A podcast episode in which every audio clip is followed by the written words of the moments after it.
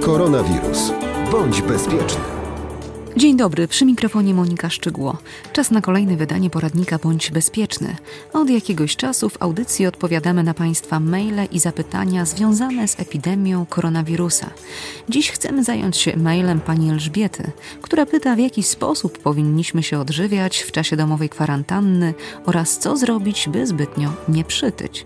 W tym celu skontaktowaliśmy się z Natalią Ulewicz, dietetyczką kliniczną, która udzieliła odpowiedzi na wszystkie zagadnienia warto spojrzeć dwojako, bo z jednej strony taki okres kwarantanny wpływa na to, że mamy teoretycznie więcej czasu, chociaż jakby na osoby, które mają małe dzieci, y, z nimi przebywają w domu, to raczej nie mają więcej tego czasu, ale jakby część osób też mówi, że ma więcej czasu, więc może zaplanować trochę lepiej te posiłki niż jak idziemy na przykład do pracy.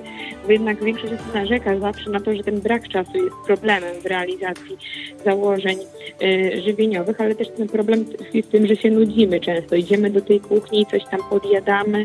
E, natomiast moim zdaniem najlepszą taką metodą jest ustalenie sobie przynajmniej liczby posiłków takiej stałej, tak? Tego, czego będziemy się trzymać, że nawet jeżeli może te posiłki nie będą idealne, ale ustalimy sobie, że jem wiem, cztery razy dziennie czy pięć razy dziennie i tylko w tych porach staram się jeść, tak? Czyli jeżeli nie ma jakby tej powiedzmy pory mojego posiłku, no to staram się jakby nie wędrować do kuchni w poszukiwaniu czegoś tam w lodówce, tylko jakby zajmuję się czymś innym, tak? To myślę, że może być takim dobrym rozwiązaniem, my jednak właśnie zaczynamy tak skupać, podjadać, tutaj mhm. wezmę orzeszka, tak? Tutaj wezmę coś innego jeszcze i tak cały czas jemy. Trzeba też uwzględnić to, że mamy mniej ruchu przez ostatnie mhm. tygodnie. I w związku z tym też nie przetwarzamy tej ilości kalorii, którą wcześniej spożyliśmy. Co w takim razie jeść? Jak kierunkować swoje zakupy? Co najlepiej w mhm. takiej sytuacji spożywać? Dobrym rozwiązaniem są właśnie yy, nasiona roślin strączkowych, tak? Czyli tutaj fasola, soczewica, ciecierzyca, groch, one jakby będą syciły na długo i też są dobrym rozwiązaniem, bo są przy okazji źródłem białka i węglowodanów. Mają dosyć długi termin przydatności, więc my nie musimy e, martwić się tak, że zaraz nam się jakiś produkt zepsuje, tak jak nakupujemy nie wiem, jakichś serów, jogurtów, twarogów, które mają dość krótki termin przydatności i przez to też jemy więcej, tak, bo nie chcemy, żeby ten produkt gdzieś tam się zmarnował chociażby. Mhm. A jeżeli chodzi o warzywa, o owoce, to powinien być zawsze stały element, ale teraz jest okazja, żeby sobie nadrobić te zaległości.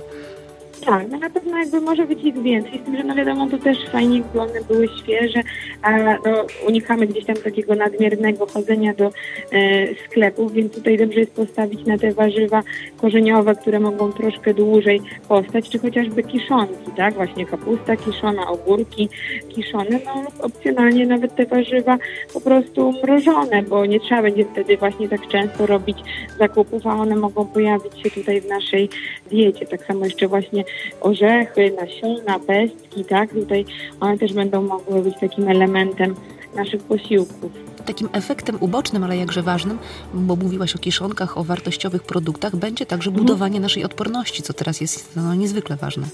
Tak, to jest właśnie dokładnie jakby najbardziej istotne, no bo jednak gdy nie możemy pozwolić sobie na wyjście na świeże powietrze, to jednak musimy zadbać chociaż o dietę, żeby tą odporność budować i tutaj przede wszystkim ograniczenie, jeżeli chodzi o cukier, takie przetworzone produkty, bo wiele osób właśnie dba o to, żeby nie nosić maseczkę, dezynfekować ręce, a jednak zapominamy o podstawie, czyli o wsparciu układu odpornościowego poprzez odpowiednią żywność, tak? I tutaj też właśnie takie ograniczenie ilości nawet właśnie posiłków i trochę dłuższe przerwy między posiłkami też mogą ten układ odpornościowy wzmocnić, czy właśnie e, produkty, które będą wspierały jelita. Dużo osób teraz też e, słyszy, że nie wiem, cynk jest dobry na odporność, ale też nie trzeba od razu sięgać po suplement, tylko można na przykład kupić sobie pestki dyni, czy olej z pestek dyni i to też będzie dobrym uzupełnieniem cynku diecie.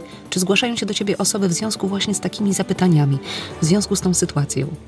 Tak, dużo jest jakby takich pytań e, odnośnie tego, jak wzmocnić tą odporność właśnie poprzez dietę, co możemy zrobić, czy są jakieś, nie wiem, też dużo osób pyta o jakieś magiczne recepty, które nagle powodują jakby tutaj podniesienie odporności. Natomiast no, prawda też jest taka, że mm, no, my na nią pracujemy dość długo, tak? Więc tutaj oczywiście możemy teraz wspomóc e, organizm odpowiednim jedzeniem i to jest jak najbardziej słuszne. Natomiast ja bym przestrzegała przed tym, że weźmiemy jakby różne preparaty, które nam w krótkim czasie jakby poprawią tutaj odporność, no tego raczej jakby no nie jesteśmy w stanie osiągnąć. W poradniku Bądź Bezpieczny to już wszystko. Słuchaczy Radia Olsztyn zachęcamy do przesyłania wszelkich nurtujących Państwa pytań pod adres koronawirusmałpa.rokom.pl. Do usłyszenia.